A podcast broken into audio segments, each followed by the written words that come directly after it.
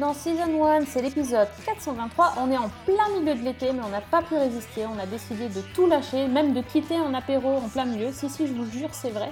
Euh, pour enregistrer un podcast parce qu'il fallait absolument qu'on vous parle de, d'une série qu'on a découverte sur Netflix. Et euh, bah, comme on avait toutes, euh, toutes les trois des étoiles dans les yeux, ben, c'était obligé, fallait qu'on en parle. C'est ce soir. Et donc, je suis en compagnie de Fanny. Salut Fanny. Salut Sophie, salut tout le monde. Et de Priscilla. Coucou. Salut à tous En pleine forme, les filles? En pleine forme. Chaudement, mais en pleine forme, donc on va pas se plaindre. hein. Pas On tout de remplace suite. tout. Bon. En plus, euh, on a une bonne connexion ce soir, euh, pas comme euh, ceux, de, ceux de la série dont on va parler.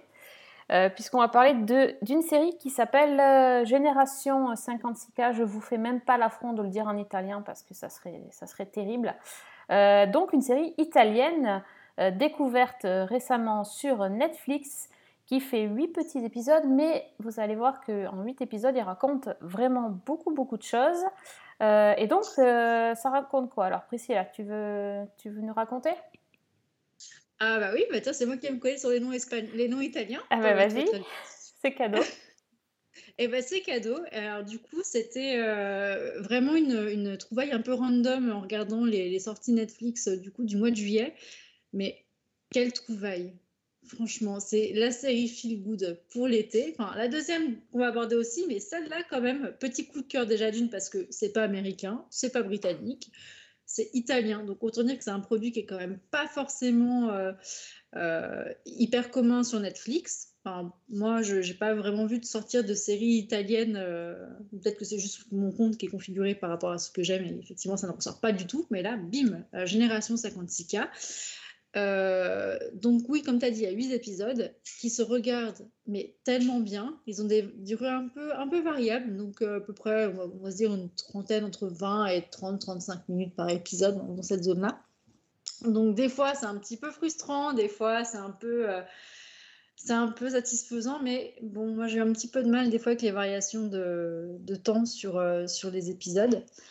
Mais ils se regardent d'une traite. On commence, on s'arrête pas. Et donc de quoi ça parle? Ça parle de cette génération, peut-être euh, peut-être la mienne, les filles, euh, peut-être ça pourrait être vos petits frères hein, finalement maintenant.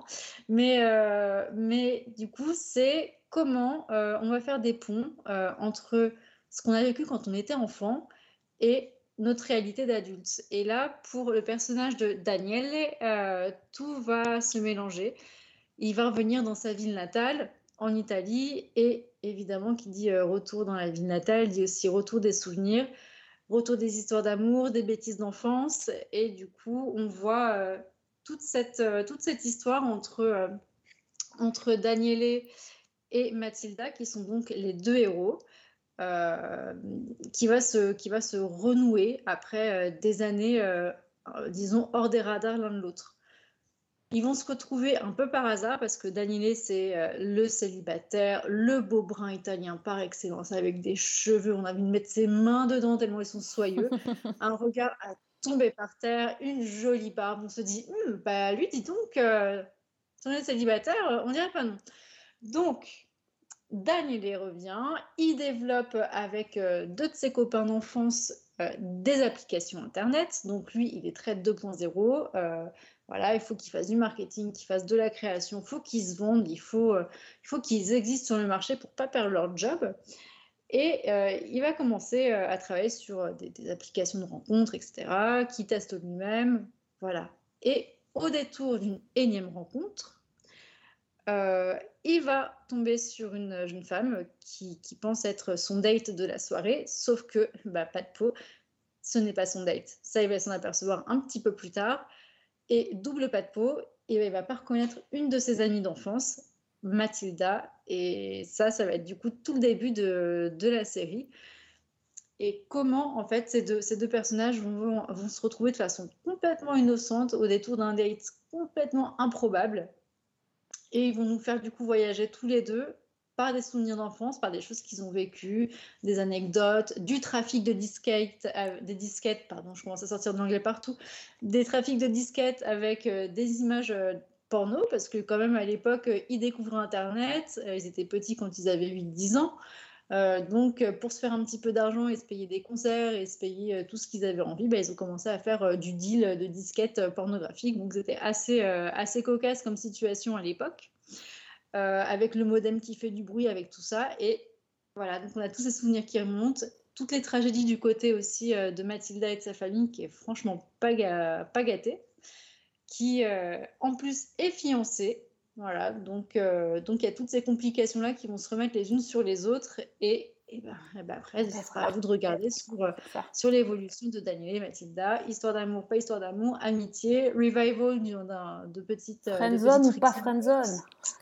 C'est toujours la question qui se pose, euh, parce que franchement, c'est hyper bien écrit. La musique, elle est superbe. Euh, le- les décors, en plus, on est sur des bords de mer avec des, des- des- des vieilles villes. Enfin, c'est oh, c'est juste beau. Ça nous fait voyager. À défaut de pouvoir partir en Italie sans passe sanitaire, et ben, au moins, on a Generazione euh, 56K avec nous. Et franchement, euh, ça fait du bien. Quoi. Il manque plus que le petit apérol, le spritz, les Ah, petits gâteaux. ouais, il manquait le Oh, spritz. Parfait. On revient Oui, toujours à l'apéro en fait, hein, c'est terrible. En tout cas, on sent que tu as vraiment les, les paillettes dans les yeux quand tu en parles. hein. Mais ça fait du bien. Mais honnêtement, je me disais, bon, l'histoire avec. euh, on, on refait, euh, on refait le passé, euh, on refait le passé par le présent, etc. C'est vachement intéressant. Et quand même, j'ai été piquée avec le petit côté nostalgique, mais franchement, enfin, juste de réentendre ce modem qui Mhm. met 500 plombs, mais cette petite musique et ces, ces interdictions des parents qui disaient non, ça coûte trop cher, tu peux pas y aller, euh, machin, machin. euh, C'était drôle. Voilà. Fanny, paillettes, paillettes dans tes yeux, Euh, toi aussi complètement. Complètement. Alors, moi, déjà, c'est une série euh, à côté de laquelle j'ai failli passer. Et puis après, j'ai découvert que c'est. En fait, c'est une, une série qui a été créée par un collectif que je connais déjà. Euh, c'est en fait des comédiens italiens qui se sont réunis sous, euh, sous le nom de, de Jackal. Et ils, ont une chaîne YouTube où, en fait, ils font des sketchs comiques. Et moi, je les avais découverts il y a, quelques années, je crois 2015 ou quelque chose comme ça, quand ils avaient fait en fait une parodie de, la série Gomorrah et qui avait tellement bien marché qu'ils avaient fait une suite dans laquelle euh, bah, Salvatore Esposito, donc l'acteur de Gomorrah, et euh, Roberto Saviano, l'auteur du roman dont est tirée la série, avaient fait une apparition.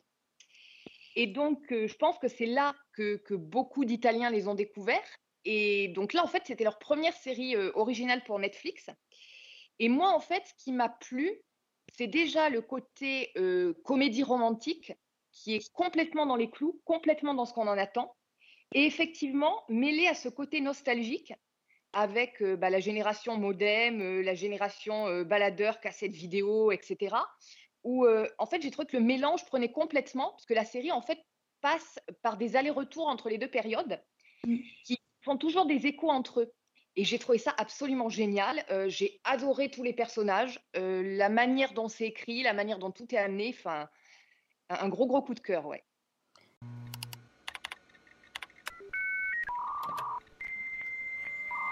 Forse è per questo che mio padre mi diceva di stare lontano da internet. Non ho mai visto così tante femmine tutte insieme. Una volta duplicata la cassetta, ci bastano leggerla solo 110 volte. C'est vrai que c'est vraiment un ping-pong et c'est euh, c'est au cordeau parce que les, les scènes se répondent. hein. Et c'est ça que j'ai trouvé vraiment super. C'est pas juste des flashbacks pour des flashbacks, c'est vraiment euh, des flashbacks réfléchis et que la situation présente ramène le, rappelle le passé et vice-versa. C'est très très bien vu.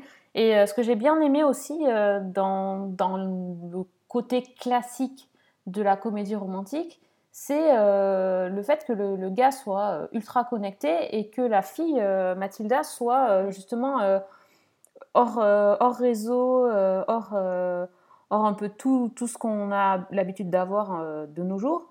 Et, et c'était assez fun de le voir galérer pour la retrouver, quoi. Enfin, il y avait le petit côté enquête et tout. Moi, j'ai bien aimé ça.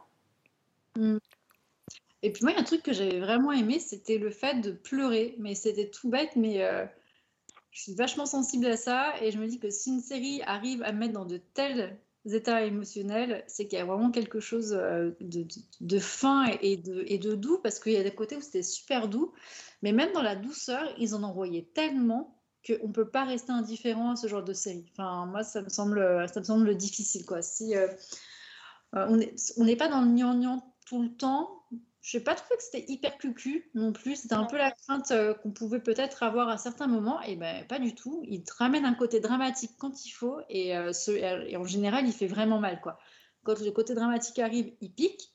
Et de l'autre côté, bah, quand on a euh, voilà, la résolution euh, du climax, euh, et ben, pff, on est je pense qu'on est au- autant soulagé que les personnages. hein, vraiment. L'humour des répliques aussi Oui, et de oui, certaines c'est ça. situations se mêle très très bien. ouais. Notamment bah, le, le personnage principal, Daniel, et- qui, qui va de rencard en rencard avec cette espèce de, j'allais dire presque de pantoufle de Cendrillon, où c'est euh, Terminator. Le film dont Ah il oui, parle à tout le c'est monde. c'est Et énorme. c'est- voilà, si la fille tilt ou pas, euh, il sait d'avance si ça va marcher ou pas. Oui, oui, c'est ça. Et euh, moi, je trouve que l'humour compense ce qui aurait pu être appelé cucu. Et justement, il y a tellement d'humour et de, de choses autour que tu peux pas trouver ça gnangnan.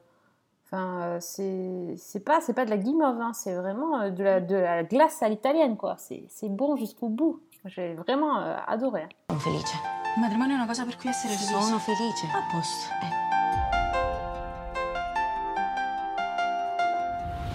Ma tieni internet? Come mai? Ma chi sarai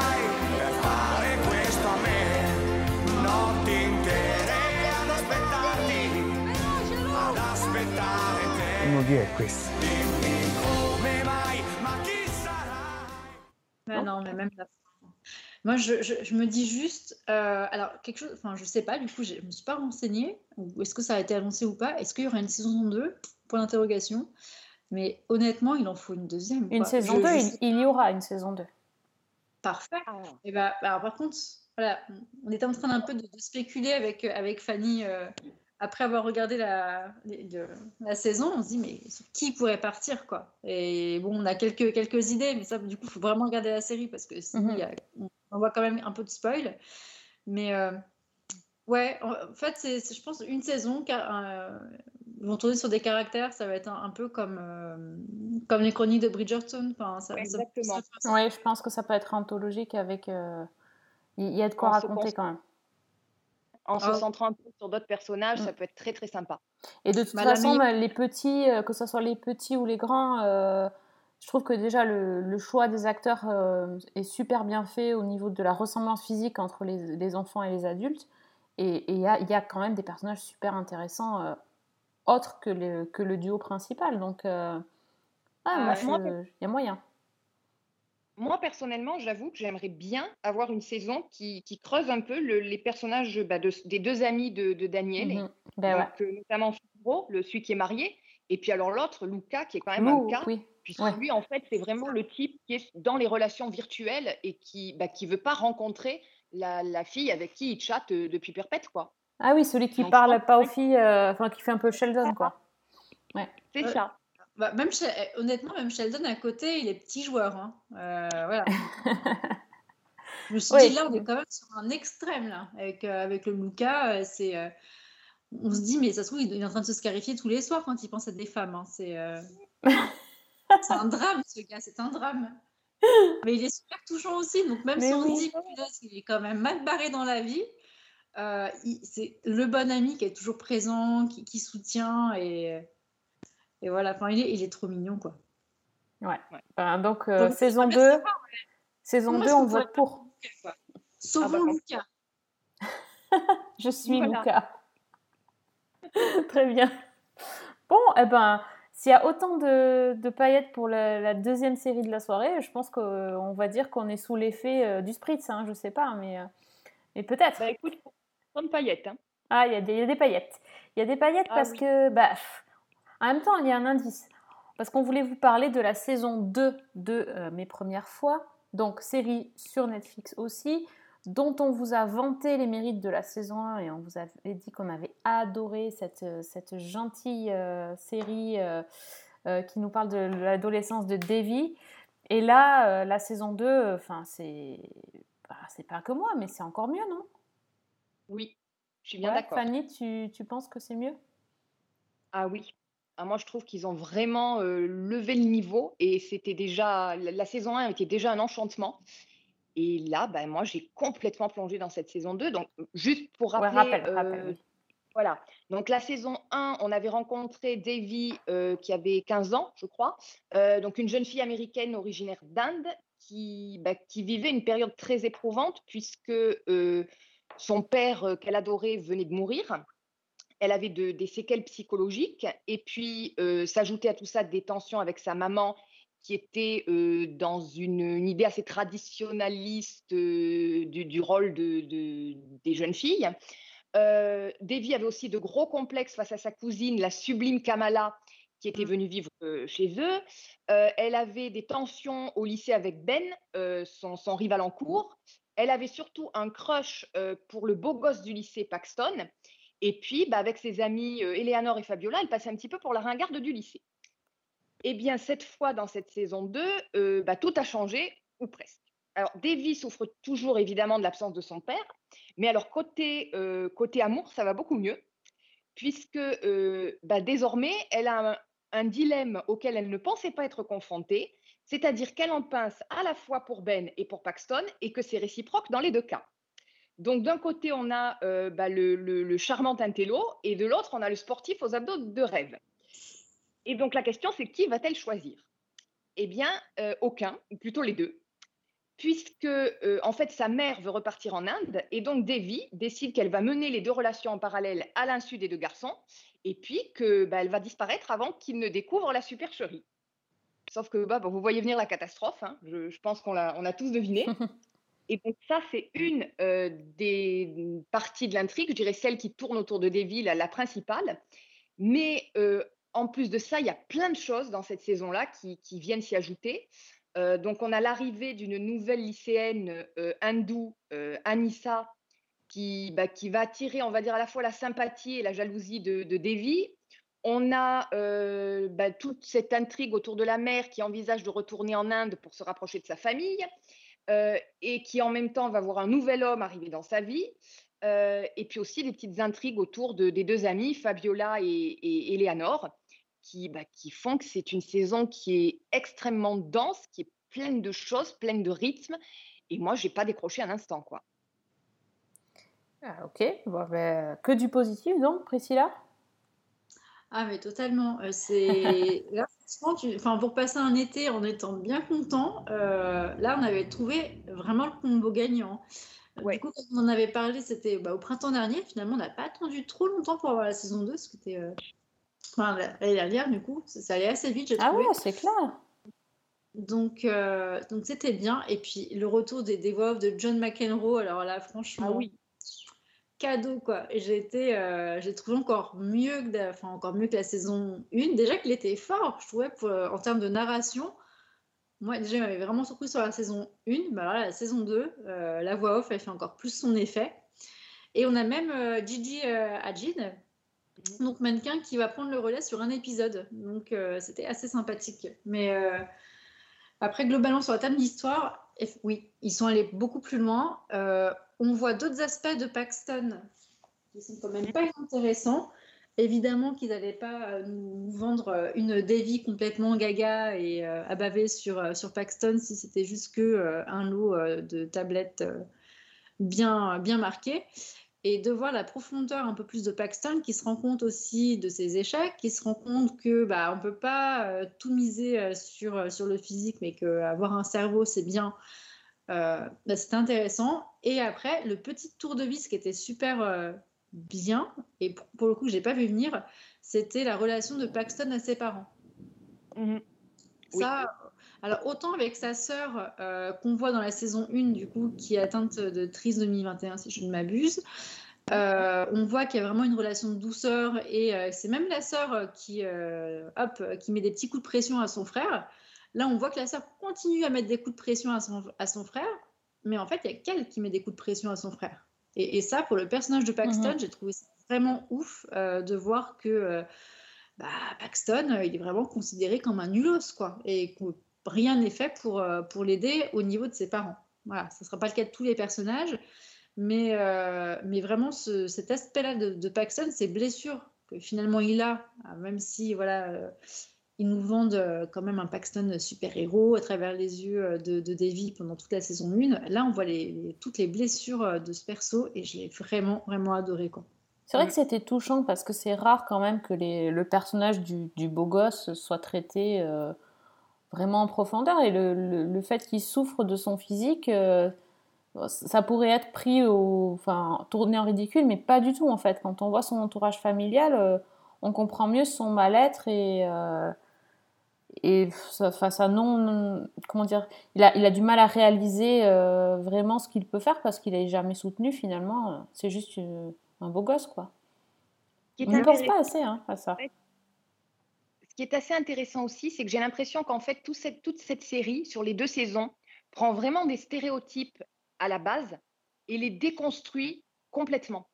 Euh, que ce soit, comme on disait, le, le- le sportif beau gosse, que ce soit Ben Lantello dans la saison 1, euh, que ce soit tous les clichés qu'on peut avoir sur euh, la famille indienne, sur Devi, sur Kamala, même sur euh, l'homosexualité de, euh, pas Eleanor, l'autre.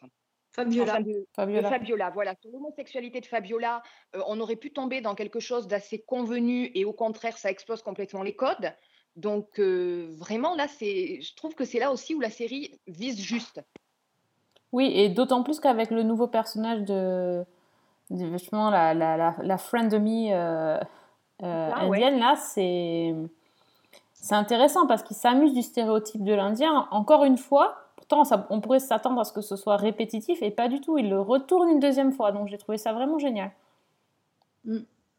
C'est un peu aussi ce que soulignait Priscilla avec la voix off, où je m'étais dit qu'on n'avait plus l'effet de surprise et que peut-être ça allait retomber un petit peu, et pas du tout. Ouais. C'est encore plus pertinent, encore plus prenant, et, et c'est toujours aussi drôle. C'est une super idée cette voix off euh, décalée en fait, parce qu'on a l'habitude des voix off qui commentent, euh, mais, mais Mhm. par exemple dans Tout le monde, euh, tout le monde déteste Chris, c'est Chris adulte qui commente ce- sa, son enfance, mais là c'est une autre personne, et puis quelle personne quoi, enfin c'est oui. c'est drôle, c'est bien amené, c'est... Non, c'est c'est marrant qu'ils aient continué à... Ils auraient pu changer de voix off aussi, ça aurait pu... Mais je pense qu'ils étaient Ouais. trop contents de la... du boulot de John McEnroe, je pense que tu as raison Priscilla. Puis c'est vrai aussi que ça a un sens maintenant. Paxton!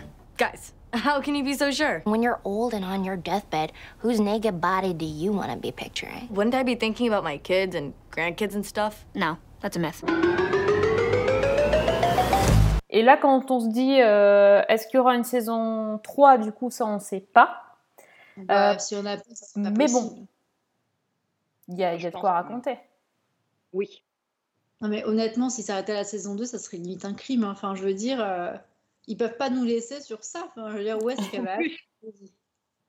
Qui est-ce qui va marquer euh, Ah, qu'est-ce qui va avoir euh, Disons le fin mot de cette histoire avec elle? Voilà. Paxton, Ben, aucun des deux. Parce que ce qui était, moi, ce que j'avais vraiment, euh, par contre, aussi, ouais, dans les, dans les choses aussi que j'aimais, parce qu'il y a quand même un petit truc sur lequel, j'avoue, j'ai j'ai trouvé un défaut. Il y en a un. Mais dans ce que j'ai vraiment aimé, euh, c'était de, que le final de la saison 2 soit le strict opposé du final de la saison 1. Oui. Et ça, pour le coup, euh, bon, ça pouvait être attendu, mais peu importe, c'est tellement bien amené et il y a tellement d'intensité que euh, franchement, euh, c'est génial. Et la claque que va se prendre Ben, ouais, c'est une claque imaginaire, hein, Mm, so- soyons bien d'accord. La, la révélation finale que va se prendre Ben dans la tronche à la fin de la saison, euh, sur le finish, elle est monstrueuse. Elle est monstrueuse. Et franchement, à ce moment-là, j'ai eu des nœuds dans le ventre pour lui. Dans ce personnage-là, je me suis dit, alors là, quand même. Ouais, donc vraiment, j'avais de, de la peine pour Ben. Euh, je, pense que si j'avais été dans cette situation, euh, je pense que mon ventre aurait fait trois tours sur lui-même à un moment, parce que c'était euh, ouais, vraiment un sale quart d'heure pour, pour ce personnage-là, qui, quand même, on, voit qu'il avait bien ramassé avec sa famille complètement absente et, et, hors de son cadre de vie. Et, là, bon, il découvre des sentiments amoureux, ils s'approfondissent, bon, bref, là, c'était un peu le, le tour de vis supplémentaire et j'étais pas bien, pas bien, pas bien pour lui, quoi. Ça mérite que tu t'impliques vraiment dans, la- dans l'histoire des personnages, donc c'est que c'est bien fait. C'est bien écrit, Ouais, franchement. c'est bien écrit. Ouais. Très très beau. Et euh, même si c'est du, de la série euh, pour adolescents, euh, n'importe quel ad- adulte qui est un petit peu ouvert d'esprit et qui Ouais. se dit tiens, j'ai envie de sortir un peu des sentiers battus, euh, ça vaut le coup d'y jeter un œil. C'est ce Très que je me disais parce que je l'ai déjà euh, conseillé à plusieurs personnes qui, qui étaient euh, bah voilà pas très jeunes quoi. Et je pense que c'est effectivement ça parle d'adolescents mais ça parle de plein d'autres choses et, euh, et ça ouvre des, des perspectives que tu n'as pas forcément dans les séries ados euh, classiques. Donc euh, c'est plus que ça. Et puis c'est drôle en fait aussi. Enfin, c'est ça fait sourire quand même. Il y a des choses. Et ça fait réfléchir en même temps. Non, honnêtement, moi je suis, super contente d'avoir revu cette série parce que ça fait pas longtemps, comme tu as dit, mais euh, tout de suite, quoi. Enfin, dès les premières, euh, premières secondes, on est, on est dedans. Il n'y a pas de, de Ouais. latence. Pam, tu y es, c'est. Et tout de suite, tu prends plaisir à regarder. Il y a pas. C'est vraiment génial. J'avais Bon. peut-être juste un, un tout petit, euh, tout petit, euh, tout petit bémol à poser. J'allais te demander justement. Et, ouais, et ben, le petit bémol, c'était que parfois, les situations que va vivre à travers euh, Davy, elles sont des fois vraiment too much. Euh, J'ai euh, j'ai en tête euh, le moment où elle va partir un peu en mission espionnage, voilà, se dire qui elle va espionner et pourquoi et comment. J'ai trouvé que cet épisode-là, ça a été un peu trop loin. Donc parfois, ça tire un peu trop sur, sur le too much et sur le ridicule. Ce serait vraiment le seul truc que je pourrais reprocher à la série. Mais Ouais. globalement, ça se regarde vraiment bien. Donc peut-être un peu peur ou un petit attention à la saison 3 de pas non plus euh, tirer sur des cordes qui ne méritent pas d'être tirées au risque de perdre la qualité d'écriture et la profondeur en fait qu'on a dans 90% des épisodes des séries. Quoi. Ouais, de basculer dans le côté trop fantaisiste. euh, Oui, c'est ça. Oui. Oui. Rester sur, la... sur qui sont les personnages et pas trop extrapoler, quoi. Kissing? Your father's ashes have barely begun to drift out to sea. I just got overcome with emotion. What are you gonna do at my funeral? Just have sex on top of my grave? I pray it's a closed casket. Pay attention, eyes on me. Pay attention, eyes on me. Ok, ben en tout cas, c'est c'est quand même que du positif. Donc, les deux séries, donc euh, la première génération 56K et la deuxième, mes premières fois, sont euh, dispo sur Netflix. Les deux saisons de mes premières fois même sont, sont disponibles. Donc, si vous avez raté ça au cours de l'année, c'est l'occasion idéale. Vous êtes, euh, c'est l'été, fait un temps dégueulasse. Regardez Netflix. C'est tout ce que je peux vous dire. Bon, il va falloir qu'on passe au bloc-notes, mais euh, j'ai envie de dire, j'espère que vous n'avez pas des, recos trop bien parce que à force, il n'y a plus de place. hein. Alors, euh, moi, moi, de mon côté, j'ai fait une sélection de trucs mauvais comme ça. On est tranquille. Ouais. Moi, si vous voulez un peu profiter. Moi, j'ai du très, enfin, j'ai du très bon et j'ai du, du, ça dépend des goûts. ok. Hmm, le ça dépend. Ça veut dire un peu. euh, c'est pas terrible, terrible. Hein. Euh, ça dépend. Moi, j'ai adoré, mais je pense que c'est un style assez particulier. D'accord, hein, ça dépend. Ok. Bon, on commence par le très bon et puis on, on, on voit où ça nous mène. Alors, je pense que je vais galérer un petit peu pour, euh, pour parler de cette série parce que ça va être très compliqué, mais c'est pas grave, il faut que j'en parle parce que ben, moi, ça a été mon obsession euh, des dernières semaines. C'est une série qui s'appelle Cruel Summer. On est en plein dedans, qui arrive Ouais. sur Amazon le 6 août prochain et qui, franchement, est complètement addictive. Donc, déjà, le- la particularité, on va dire, c'est la structure de la série. C'est-à-dire que l'histoire se déroule sur trois étés successifs 1993, 1994 et 1995 dans une petite ville du Texas. Et chaque épisode, en fait, se focalise sur un jour de ces trois étés-là. Donc, on va découvrir, par exemple, le 15 juillet 93, 15 juillet 94 et 15 juillet 95 dans un même épisode, qui vont en fait, dans des scènes en fait, qui vont se répondre les unes aux autres. On change tout le temps de- d'année, on passe tout le temps d'une période à l'autre. Et on va suivre en fait deux personnages, deux héroïnes, euh, Janet et Kate. Alors, évidemment, comme c'est un thriller euh, psychologique à suspense, je vais essayer d'en révéler le moins possible. Donc, en 1993, nous avons d'un côté Kate, qui est la jeune fille américaine, euh, la, la preppy girl, blonde, avec les longs cheveux, hyper populaire, qui vient d'une une famille idéale dans les beaux quartiers. Euh, elle a une relation solide avec son petit ami qui est un petit peu la star du lycée. Euh, elle a sa bande de copines. Bref, c'est la- l'adolescente idéale. Et puis on a Janet qui est, bah, qui est un petit peu son opposé. Euh, Janet, c'est un peu le vilain petit canard. Elle est timide, elle est affublée de grosses lunettes, d'un appareil dentaire, elle a de l'acné, euh, elle n'a pas de petite amie et elle passe ses journées à traîner à vélo avec deux copains à elle qui sont aussi des, des has-been euh, dans cette petite ville. Et puis on bascule, on est en 1994 et Janet s'est complètement métamorphosée. Elle n'a plus d'appareil dentaire, elle n'a plus de grosses lunettes, elle n'a plus d'acné, elle a les cheveux longs, elle est belle, et elle a un nouveau petit ami qui est celui qui sortait l'année précédente avec Kate. Elle a de nouvelles amies qui sont celles qui traînaient avec Kate l'année précédente. Et Kate, eh bien Kate, elle est traumatisée parce qu'elle vient d'être retrouvée après une disparition de plusieurs mois et qu'on ne sait pas ce qui s'est passé. Et là, on bascule en 1995. Euh, nous avons Janet, cheveux courts, euh, look androgyne, limite punk, qui est en colère contre le monde entier et qui est détestée par toute l'Amérique, qui est la fille la plus haïe des États-Unis, et qui poursuit en justice Kate, qui, elle, est complètement à la ramasse et qui est en, qui est en tension extrême avec tout le monde, surtout avec sa famille et avec sa mère. Et donc, en fait, toute la question qui va se poser tout au long de la série, c'est qu'est-ce qui s'est passé au cours de ces trois années pour ces deux jeunes filles? Comment on est passé d'une telle évolution pour l'une et pour l'autre? Qu'est-il arrivé à Kate Qui l'a enlevée? Euh, Pourquoi avait-elle disparu? Quel rôle Jeannette a pu jouer ou pas dans cette disparition? Et on va découvrir en fait cette histoire-là à travers d'incessants allers-retours sur tous les secrets de ces deux filles, tous les secrets de leur entourage et finalement tous les secrets de cette petite ville. Et c'est hyper addictif. C'est-à-dire qu'au départ, moi, je m'attendais à un espèce de petit thriller ado.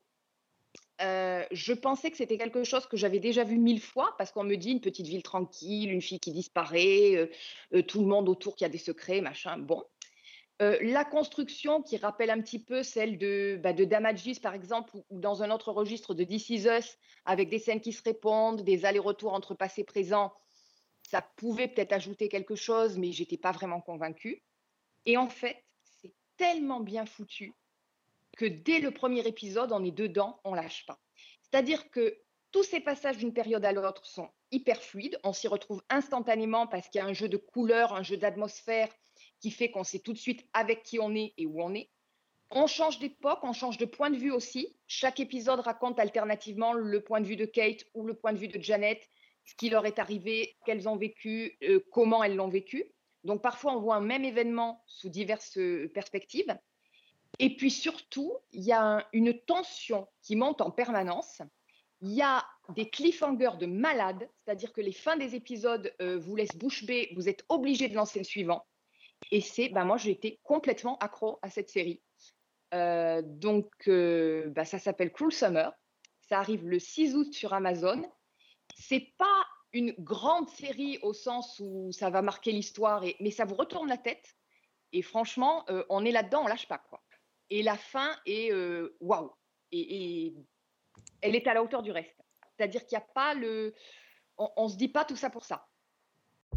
Jeanette, we want the jury to root for you, but you're not giving the impression that you're the wronged party here. I am the most hated person in the nation. And you want me to be more like her? Bon, euh, tu sais ce que je vais regarder le 6 août, je pense, là. Ouais, non mais vraiment, je recommande ouais. de vous arrêter à- aux préjugés parce que c'est typiquement le guilty pleasure de l'été. Ah non, mais j'adore le pitch, j'adore. Alors là, en plus, tu me le compares à Damages. Ça me faisait penser à ça quand tu racontais le, le pitch. Ah, j'ai trop Et alors, envie. les, les deux actrices qui s'appellent donc Chiara Aurelia qui joue Janet et Olivia Holt qui joue Kate sont absolument exceptionnelles. C'est-à-dire que d'un regard, on arrive à voir l'évolution des personnages, on arrive à voir ce qui leur passe par la tête, on, on comprend euh, ce qui les a menées euh, où elles sont arrivées, et c'est, euh, enfin vraiment, c'est, moi j'ai adoré. Ben, moi, je signe des deux mains et j'en demande encore plus. euh. Et euh, si tu me permets, je vais, enchaîner sur euh, une série policière que je vais euh, très vite virer de ma, de ma watchlist. Comme ça, je vais faire de la place pour euh, Cruel Summer. Euh, C'est euh, la série FBI Most Wanted. Euh, titre euh, anglais, titre français qui a été gardé puisque c'est euh, actuellement diffusé euh, sur euh, TF1. Et euh, alors diffusé, je ne sais même pas si on peut utiliser ce mot vu que c'est quand même diffusé euh, euh, bah, à la- à l'aveugle. hein. On prend les épisodes dans le désordre, on mélange et on nous fait des soirées de, trois épisodes à la suite. Donc j'ai vu des épisodes, mais je n'ai pas vu les épisodes qui se suivent. hein. J'ai vraiment regardé la diff euh, TF1 et déjà ça m'énerve. Déjà je comprends pas quand voilà on est en, en 2021, euh, ça existe encore, oui, euh, TF1 ils en ont rien à foutre. Ils nous sortent ça, c'est honteux, c'est vraiment honteux. Et euh, faut dire que la série elle est un peu honteuse, mais quand même ils s'adaptent, mais faut pas exagérer quoi. Euh, en fait c'est un spin-off de la série FBI, qui est une série de Dick Wolf, et donc Dick Wolf a, a, euh, a aussi euh, donc créé ce spin-off Most Wanted. Donc la liste, c'est en gros les, les criminels les, les plus recherchés par le FBI. Il y a une espèce de liste, voilà, et c'est ceux qui sont au top de la liste. C'est une série de, donc, de CBS qui existe depuis 2020, qui a été, euh, bah, qui a été créée euh, juste avant le confinement et qui d'ailleurs a été arrêtée pendant le confinement, ce qui explique que euh, la saison ne compte que entre guillemets 14 épisodes puisque la bien, pandémie a vraiment voilà, arrêté, arrêté le- la saison. Euh, bon, c'est pas grave, hein, euh, parce qu'on n'aurait rien appris de plus. hein. Euh, c'est vraiment une série, on va dire, à l'ancienne, hein, euh, une série avec une division du FBI qui cherche des, des, gens. euh, c'est vu, mais mille fois, dix mille fois. Et, Dieu sait si vous savez que je regarde quasiment tout ce, ce genre de série, mais alors là, franchement, on a tous les poncifs du genre qui sont dans la même série et c'est juste énervant. Euh, ils ont créé une team, une super équipe de- d'agents du FBI avec euh, donc euh, à leur tête un, un super flic qui est joué par Julian McMahon. Donc lui on le connaît parce qu'il était par exemple dans Nip Tuck. Et dans Charmed. et dans Charmed, bah oui, voilà, dans Charmed, ouais, c'était pas son meilleur rôle, mais voilà, c'était le beau gosse, quoi. C'était, c'était dans Nip Tuck, il était le, beau gosse qui, osait tout. Dans Charmed, c'était le démon, euh, mais qui était enjôleur, etc. Euh, là, il, joue plus trop de son air de beau gosse. Là, c'est plus le dur, un petit peu, euh, qui sait, qui va franco dans les, dans les interrogatoires. Et, et en fait, bah, il a, il a rien de, il a rien d'intéressant.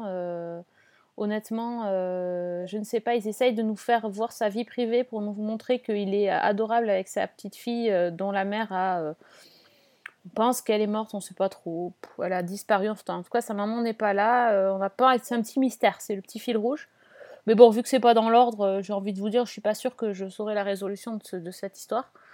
Mais c'est une équipe. Alors, comment j'ai dit ça? C'est une équipe avec un charisme d'huître, quoi. C'est comme Oui. dans Esprit criminel. Franchement, c'est exactement pareil. hein.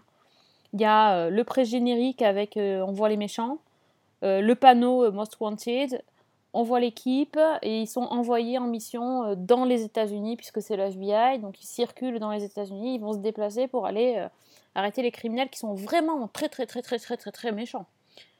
Et bah voilà. Et, et ben, par contre, alors quand on disait tout à l'heure qu'on ne re- retient pas les noms, donc le héros s'appelle Jess, les autres, je, ne- je ne sais pas et en fait je m'en fous.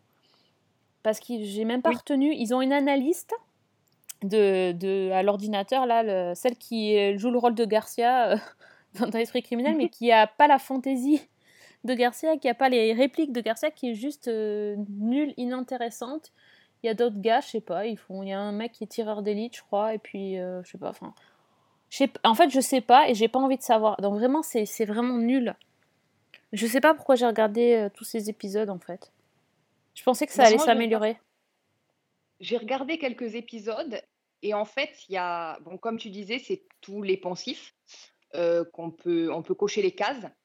Au niveau des suspects, au niveau des enquêteurs, euh, au niveau des rebondissements, c'est du très prévisible. Et c'est typiquement le genre de série cela dit, il y a un avantage, c'est qu'on se sent très intelligent. Parce que les Ah oui. enquêteurs sont tellement teubés qu'on leur met les preuves sous les yeux, ils n'arrivent pas à les interpréter. Et donc, en fait, trois fois par épisode, on a envie de les secouer pour leur dire Mais regarde, c'est tellement évident. Et non, les mecs ne voient pas, ne comprennent pas. Donc, euh, c'est voilà, c'est peut-être le seul avantage que j'ai trouvé. Après, ben, je ne sais pas ce qui se passe non plus, mais Julianne McMahon, est-ce que c'est moi ou est-ce qu'il joue très mal? Non, il joue mal. Ah, ou alors c'est le doubleur, mais je sais pas. Enfin, c'est. Je sais pas. Non, non, c'est vraiment, c'est raté, mais de chez raté, quoi. Oui. Quand, quand tu penses déjà, c'est un spin-off. Alors, j'ai même pas vu, je crois, le, la série euh, FBI. Mhm. Je, peux, je, je me souviens pas. Mais c'est c'est vraiment. euh, on dirait que c'est c'est pré-mâché, c'est déjà. Il n'y a rien, y a rien qui, qui t'attache au personnage. Et comme les histoires bah, sont pas plus intéressantes que dans d'autres séries, euh, bah, on a déjà tout vu, quoi. C'est- C'est c'est, Regarde. euh, la version. euh, la version pas chère et pas intéressante de, de, de Esprit criminel, quoi. En gros. Moi, si tu veux, il y a deux exemples qui me viennent en tête, notamment, il y a un épisode qui se passe avec un vétéran qui a pété les plombs et qui a battu quelqu'un. Et dans la fameuse équipe, on a, euh, je crois que c'est le tireur d'élite d'ailleurs, qui est un vétéran euh, de guerre. Et le personnage dans cet épisode-là n'est absolument pas creusé. Alors Ah que oui. ça aurait été très Oui. intéressant de, de mettre son passé en parallèle et de, et de voir ça un petit peu. Et il y a un autre épisode, alors je ne sais plus lequel c'est, où euh, il y a des pressions justement sur le personnage joué par, par Julianne McMahon par rapport à sa fille. Et alors, sans trop dévoiler, il y avait la porte grande ouverte pour aborder tout un tas de thématiques liées à la politique d'immigration des États-Unis, et ça n'a pas été fait. C'est-à-dire que c'est traité comme un simple rebondissement, et je trouve que ça, man- ça manque de profondeur en fait. Ah oui, non, et c'est mais ces occasions manquées qui me, voilà, qui moi m'ont déçu. Clairement, mais attends, mais il y a un épisode. euh, En fait, je sais plus trop ce que j'ai vu parce que, comme je vous ai dit, j'ai regardé un peu de. J'a- J'arrivais même pas à, à- à savoir qu'est-ce que c'était comme épisode dans, dans TV Showtime. Il y a un espèce... Ah oui, il y a un épisode que j'ai vu, ah, celui-là était énorme, où la, où la fille, elle est en immersion, là. La flic, elle revient Ah en immersion. Oh putain Oh Mais t'y crois pas deux secondes Mais c'est mauvais Non. elle, elle- elle se retrouve, enfin, la flic, elle se retrouve à retrouver une, une fille avec qui, euh, d'un gang, enfin, c'est une histoire de gang, et puis, euh, donc, elle fait, ah mince, je la connais, comment va-t-on faire? Oh, Je vais devoir re- retourner en immersion. C'est toi qui le vois. Ah, c'était, tellement, tellement, bah, m- c'est mal fait, enfin, c'est, je, je sais pas, c'est... Bon, bah, je, pas, je pense qu'en fait, on pourrait, on pourrait avoir un bêtisier à la fin de, de la saison. Avec toutes les plus mauvaises phrases. J'aurais dû les noter, je l'ai pas. J'ai pas eu le courage de le faire, mais euh, c'est vraiment. Et, Et- Déjà, j'en ai retenu une. ah, J'en ai retenu une déjà dans un épisode qui était magnifique. Alors, c'est peut-être dû à la traduction aussi, mais la phrase, c'était euh, donc il parle à, à une victime, on va dire, en lui disant euh, Mais ça fait des semaines qu'elle vous espionne sans que vous vous en rendiez compte. Est-ce que vous vous êtes rendu compte de quelque chose? Ah oui. Cette Ah, c'est est le truc, euh, le truc sous le lit, là? C'est avec le, le chirurgien esthétique. Oui. Ouais, non, mais c'est- improbable. Je vous dis, c'est improbable les phrases, les trucs. Enfin. Et puis, je pense quand même voilà. qu'il faut, il faut aussi souligner le il est prêt à tout. La phrase qui sort à tous les épisodes oui. concernant le souper.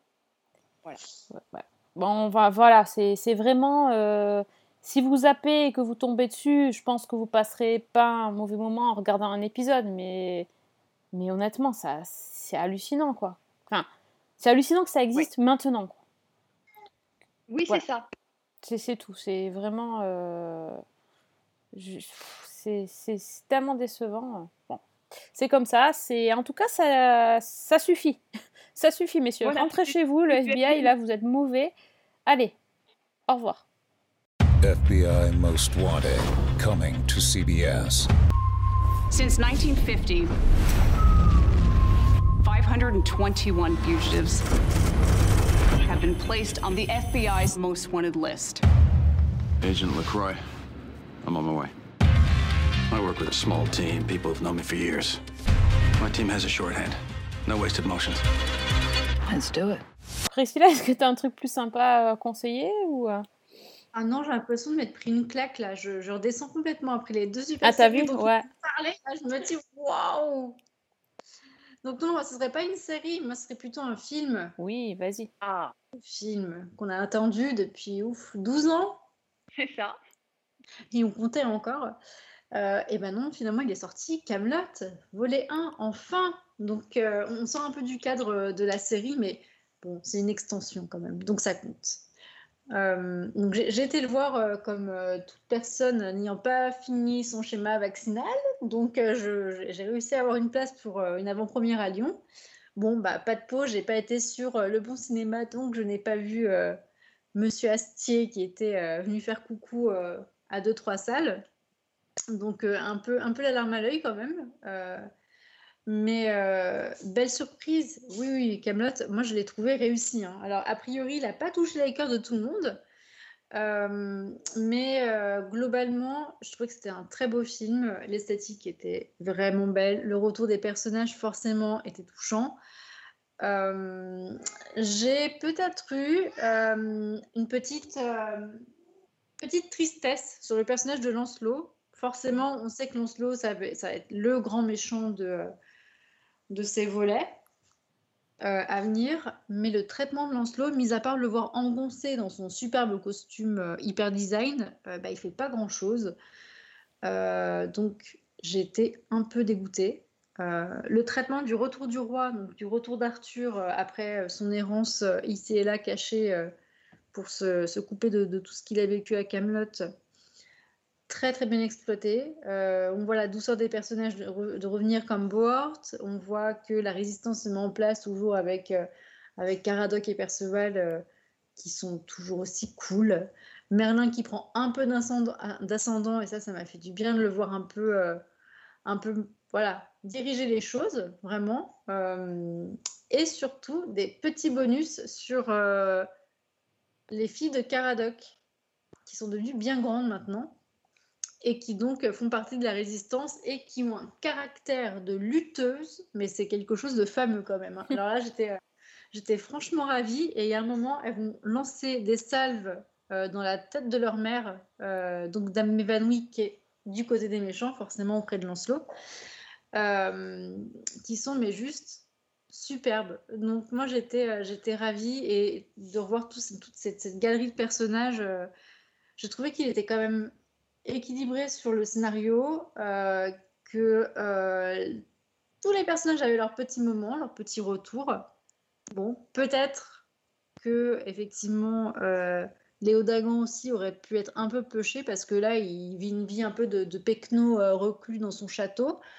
en train de faire voilà de planter des griottes et, et, trois, et trois choux dans la terre donc pas terrible donc, euh, mis, à part, euh, mis à part le traitement euh, peut-être de Lancelot et, euh, et de Léo Dagan, j'ai trouvé que c'était un joli film et, ben, il fait du bien, quoi, et on attend la suite. Et c'est pareil, bah, un peu comme dans Génération 56K, bon, façon Camelot, il y a encore une fois beaucoup, beaucoup, beaucoup d'allers-retours, comme c'était le cas sur les dernières saisons de la série, entre le passé et le présent d'Arthur. On voit comment aussi s'est forgé son, caractère d'homme par rapport euh, à ses relations aux femmes. Et c'est assez intéressant de, percevoir, euh, de percevoir encore cette, euh, cette sensibilité du roi Arthur, enfin, ce- celui qui va devenir le roi Arthur après avoir grandi. Quoi. Donc moi j'étais vraiment contente. La scéno est belle. On voit qu'il a repris tous les codes de ses, de ses grands maîtres. voilà, que ce soit sur la musique, on, a vraiment l'impression d'être dans un, dans un Star Wars. Voilà, avec euh, des, des compositions qui sont superbes, des façons de tourner qui sont aussi euh, bien belles. Ils ont fait un effort sur, euh, sur l'image, les costumes. Il y a tout un, tout une, tout un panel aussi de, de grosses stars. On sent que voilà, tout le monde a voulu se mettre sur le projet aussi. Donc, euh, il y a Christian Clavier qui est là, il y a.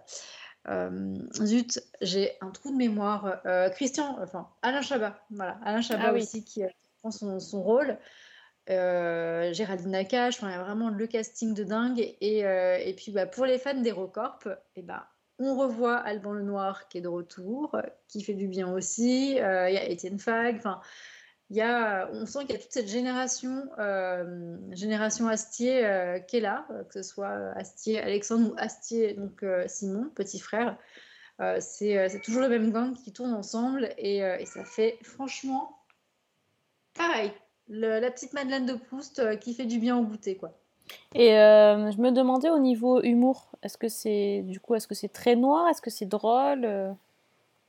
C'est plutôt drôle, mais ils sont pas. euh, C'était pas le, le- le point, euh, le point principal de, de l'histoire. Et peut-être des fois, voilà, Dame Célie, donc la belle-mère de Arthur, qui, qui envoie deux, trois petites réflexions bien savonneuses.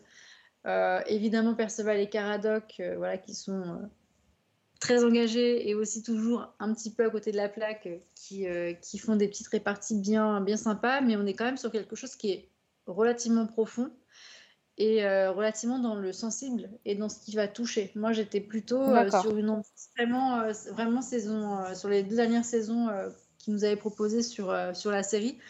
Donc il y a de l'humour, parce que quand même, il y a des moments où il faut, euh, faut faire descendre un peu la pression euh, par rapport au...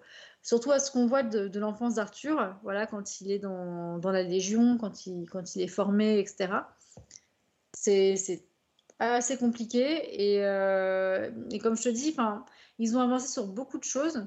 J'ai plutôt la sensation que euh, on est sur une mise en place très claire de, de du volet 2 que sur euh, des maxi révélations de fou quoi. En gros, on n'a pas de révélation, euh, mis à part euh, ce qu'on a vu euh, dans, dans le trailer. Donc en gros, si tu as vu le trailer, tu as vu tout le film. Il faut, faut quand même être très honnête là-dessus. Et c'est euh, voilà, la, la mise en bouche pour, pour le cœur de cette trilogie qui sera vraisemblablement sur le volet 2. J'ai presque envie de dire fin du volet 2, début du volet 3. Enfin, ça va être un peu, un peu lent à se mettre en place. Quoi. Bon, Il faut que la trilogie existe du coup de toute façon. Ouais, mais tu vois, moi j'aurais quand même aimé qu'ils y aillent un peu plus, euh, un peu plus vite. Euh, parce que le- juste le traitement de Lancelot est tellement lent. Lancelot, euh, on le voit un peu, il bouge pas, il cligne à peine un œil. Je me demande s'il respire même dans son, dans son costume. Il y a une petite bagarre, parce que forcément, il faut une petite bagarre entre Lancelot et Arthur, mais elle dure vraiment pas longtemps à la fin du film. Il nous fait un rire diabolique, et puis basta, quoi. Donc euh, j'étais vraiment, vraiment triste de ça. Donc euh, j'espère qu'il va l'exploiter un peu mieux, parce que pour le coup, Lancelot, bon, on aime ou on n'aime pas, et puis l'acteur aussi, on adhère ou on n'adhère pas. Bon. Euh, mais euh, bon, moi perso, je, l'aime bien, j'ai vraiment trouvé un, peu- creux, quoi. Et je trouvais que c'était assez loin de ce qu'on avait du, Lancelot complètement cinglé, euh, qui enlève Guenièvre, bref, qui la séquestre. euh, voilà, c'est.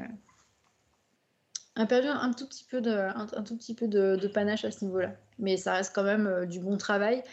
Et, euh, j'avais vu passer, euh, je ne sais pas si vous avez un petit peu zioté les réseaux, où il y en a qui disaient oui, oh là ça vaut quand même pas du Star Wars, nanana, vous dites qu'il s'est inspiré des grands. Bah ouais, mais en même temps, on est sur quand même de la production française. Et alors là, j'ai une grosse pensée pour Alexandre Le Train. Je ne sais pas ce qu'il dirait là-dessus, mais c'est vrai qu'on est quand même par rapport aux États-Unis, quoi qu'il en soit, limité euh, sur, euh, sur, euh, sur les budgets, ça c'est un fait, voilà, qui est, qui est clair par rapport à des productions américaines, et que de l'autre côté, bah, les Français, on est plutôt sur du drame, de la comédie, des choses comme ça, mais là sur, sur, sur du, voilà, du, médiéval, on n'y est pas encore. Le dernier truc médiéval que j'ai vu qui avait été marquant, c'était Les Visiteurs, donc pour vous dire à quel point on est quand même loin sur...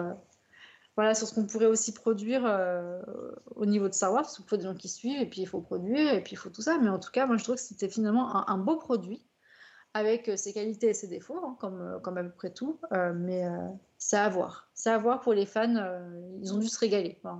Moi j'ai vu quand même les gens globalement contents euh, de, ce, de ce volet. Bon, ok, bah c'est cool d'avoir euh, d'avoir un retour euh, super positif. Où est? Arthur Pendragon Un gars pas bien grand, blanc comme un cul. Oh, ça me dit rien. Dix ans qu'on n'a plus vu son pif. Il est cané, le fils Pendragon, on le sait tous. Évidemment qu'il est pas mort Ça fait dix ans que je vous le dis, gros salsifis Mon Dieu, partout les seins. Non, non, non, non, non, non, non, commencez pas. Je suis absolument pas roi, y a pas besoin de se lever. Ah, Seigneur Lancelot Retrouvez-le ou je vous fais tous pendre par les parties. Bravo, alors c'est très constructif. Ah, je, je suis pas tentée encore. hein. Je, je- je vais peut-être craquer d'ici la fin de l'été, mais. euh, Ah bah, tu, peux, tu peux y aller, hein. C'est- ça dure euh, quasiment deux heures, je crois. Ça dure deux heures. Euh, ça passe bien. Il n'y a, il y a pas trop de moments où on s'ennuie. euh, non, non, c'est euh, c'est bien amené. Et puis quand même, je, je- mon petit Bohort, mais qu'est-ce que je l'aime? Et je l'aime encore plus. Vraiment, hein, c'est c'est une catastrophe. Un Bohort, il n'y a rien à faire. C'est c'est, le personnage pour moi qui, qui sort de nulle part, mais il amène sa fraîcheur et ça fait du bien. Notre poète. Bon, bah, c'est c'est le film de l'été de toute façon. Donc après les séries de l'été, c'est le film de Ah, l'été. Bah oui. Il y en a peut-être d'autres. hein. Il, y a, il y a Black Widow aussi, hein, qui euh, que j'ai pas encore vu que j'aimerais bien voir. Enfin, Et puis il y a. euh, Alors j'ai j'ai un doute sur le titre. euh, le film de Dwayne Johnson. euh, c'est pas Welcome to the Jungle ou un truc comme ça? Ah, ça, je sais pas. Non. Il va partir en expédition. il, sert de, il sert de. Voilà, de guide pour une, exp- une expédition dans la jungle pour je sais pas quelle quête. Et euh, je me suis dit, ah, Dwayne Johnson, quand même. Non, ça, ça va être sans moi. Non, non, non, non, non, non. Oh. Dwayne Johnson, on valide. bon, tu valides, ok. Euh, donc Fanny, une dernière reco, pas pour tout le monde, mais bien quand même, mais pas trop, c'est ça J'ai bien compris? Alors, ben, en fait, c'est une série euh, que je recommande euh, régulièrement à beaucoup de gens, et il y en a très peu qui passent le, le- le pas. Et ceux qui essayent, généralement, me font des retours très positifs. C'est une série qui date de 2018, il y a- qui est en cours de production. Il y a trois saisons qui sont sorties euh, aux États-Unis, et les deux premières sont sur Salto. Et cette série, en fait, c'est Yellowstone. Alors, je ne sais pas si vous en avez entendu parler. C'est un énorme succès aux États-Unis. Je crois que c'est euh, la plus regardée euh, sur le câble. Et donc, elle est en France disponible depuis euh, quelques mois seulement sur Salto. Et c'est une série, en fait, c'est un mélange entre western, drama familial et euh, drama d'affaires, on va dire. Donc, l'histoire, en fait, c'est- John Dutton, qui est joué par rien moins que Kevin Costner, qui est euh, le propriétaire du plus grand, ranch pardon, du Montana, près du parc national de Yellowstone. C'est, je crois que c'est le représentant de la cinquième ou sixième génération d'éleveurs de bétail, et c'est vraiment le cow-boy old school, c'est-à-dire le type avec son Stetson sur la tête, qui arpente son domaine à cheval, qui part à la chasse ou à la pêche. Ben, malheureusement, dans un monde où même les ranchs sont soumis aux réunions d'actionnaires et à la loi du marché. Et donc, en fait, c'est vraiment, on va dire, le, le, le cow-boy old school qui n'est pas du tout adapté au milieu dans lequel il évolue. Et il entend transmettre euh, son ranch et son héritage à l'un de ses enfants, même s'il n'a jamais été tellement proche d'eux, euh, même ou, peut-être surtout depuis le décès de leur mère. Donc, on a ces enfants qui sont grands, qui sont de grands adultes. Euh, Lee, qui est l'héritier désigné du ranch, mais qui, dans des circonstances que je ne vais pas dévoiler, va assez vite être écarté de l'histoire. Nous avons Jamie, qui est un avocat avec des ambitions politiques et qui est un peu le, le vilain petit canard de la famille. Il essaie toujours de plaire à son père, sauf que bah, il n'y arrive pas parce que c'est un bureaucrate et c'est pas c'est pas le gars en jean qui va monter à cheval. Euh, la seule fille de la famille, Beth, qui est jouée par Kelly Riley, qui est, euh, alors elle travaille dans la finance et elle, c'est une, une badass euh, complètement flam- flamboyante qui passe son temps à remettre les mecs à leur place et qui est, mais qui est un personnage énorme que j'adore. Et le petit dernier, Casey, qui, qui s'est éloigné de la famille et du ranch et qui vit dans une réserve indienne avec sa, sa femme, Monica, et leur fils. Et le problème auquel est confronté John Dutton, c'est que son ranch, euh, qui est une immense propriété et qui est au cœur de l'État du Montana, fait l'objet de l'intérêt de la réserve indienne voisine, mais aussi de riches promoteurs qui veulent euh, bah, s'en emparer pour développer divers complexes immobiliers.